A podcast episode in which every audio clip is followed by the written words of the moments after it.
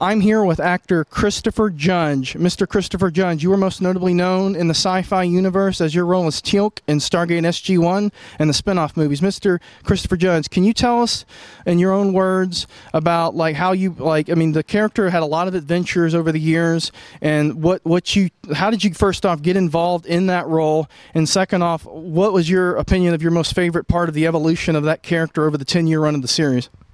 Um, well, I, I, mean, I first got involved. I mean, kind of just the standard route, you know, uh, audition and callback, and uh, you know, you go do the network tests, and next thing you know, you're you're you're shooting. Uh, the, uh, the the thing I liked kind of most about his evolution, uh, well, well, first of all, just the fact that we knew going in that uh, we were going to do 44 episodes, which was two years.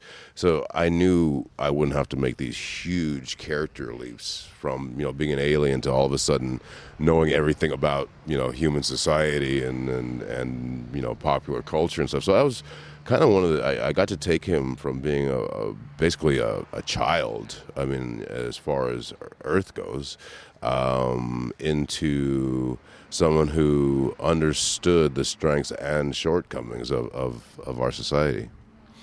Very cool, very cool. And your character being one of the most memorable aliens, in my opinion, in science fiction history. So it's a very cool character. Now, aside from Stargate, you also do video game voiceover and other voice actor work. Just curious, what are some of the characters that the fans might remember you from, and what's some of the memorable people and uh, characters you've done in the past, and anything upcoming on, on another side question? Um, God, I've done so many. Uh, I guess probably the most probably popular one was uh, Magneto. Um, that and that was kind of my favorite.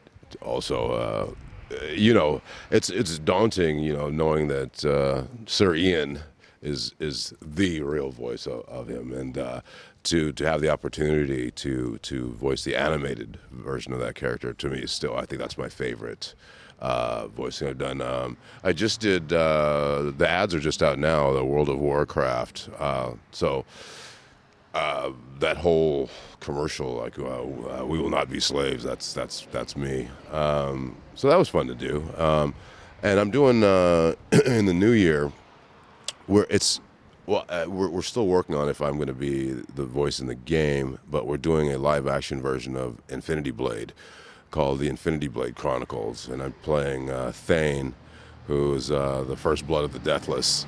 So I'm very excited about that. Very cool, very cool. That is awesome, man. So I was reading about, and I heard some stuff about this series called Nobility. Can you tell us a little bit about Nobility and uh, what what that's about, the plot, your character, and so forth, and how, how that came to be, and what that's about?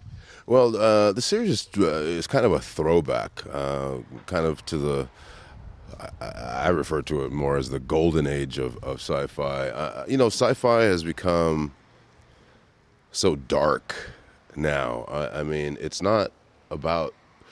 Uh, you know, I'm I'm being a 50 year old. You know, when I saw sci-fi, it was about hope. You know, it was it was about exploring, and it was about things that. And, it was about space. you know, uh, it's you know, there's just so many shows on now that the aliens have come to Earth and are overrunning Earth or killing Earth, and uh, like I want to get back out in space. You know what I mean? Um, and so nobility is that, but also it's it doesn't take itself so very seriously.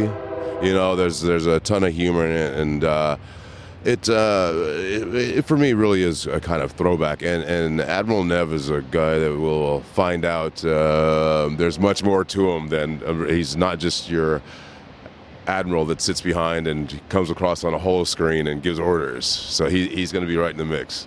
Very awesome, very awesome. Well, in closing, I have one quick question. You mentioned like some modern day science fiction, and I agree with you on this matter. Is kind of dark and not giving a hopeful vision of the future. What uh, what message, in your opinion? Um, first off, like I know Stargate. What first question? What do you think Stargate's message is to the viewer? And as a side question, what would you like to see in the future evolution of you know the future in general science fiction as a whole to the public in general? Um, I, I think what the, the great thing about Stargate was not only the exploration, but also uh, it, it was uh, an investigation of ourselves as people, because often the aliens represented different um, segments of Earth society. and just our dealings with them, and kind of just shine a light on just uh, our treatment of things that we don't know, and just you know how ridiculous we can be at times, but then how absolutely um, positive that we can be, and it just kind of showed the juxtaposition between the two. Um, and so I find the future, I, I mean, I would just like to so, see the, the balance swing back a little bit to where there are some shows that are hopeful and are about exploration and are about exploring space and the galaxies and and uh, and things like that, and not you just the world's going to end and it's going to be done by aliens. Um, I actually tweeted um, uh, a tweet uh, from uh, oh god, now his name just left me.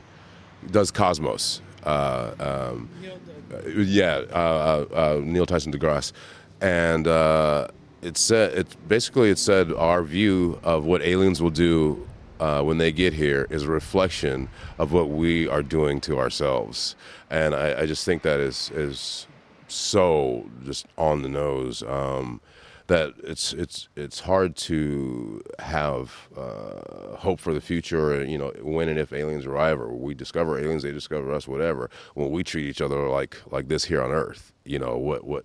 what well, that's into them, you know. So, but anyway, I, I, I mean, I would just like to see sci-fi, just you know, at least some of it. I mean, because there is a place for dark sci-fi. I mean, that's it's I I, I like some of it, um, but just I think some should also be about you know the hopefulness of it and the and this and the the the the limitlessness of space you know so hopefully that's kind of where the pendulum will kind of swing back to where it's kind of more balanced Well, I agree with you totally, totally on that, and I really uh, respect those opinions, and I totally agree, of course. Well, Mr. Christopher, it was a pleasure uh, talking with you, and I really appreciated your conversation. And this is Owen for SciFiction.com. Um, real quick.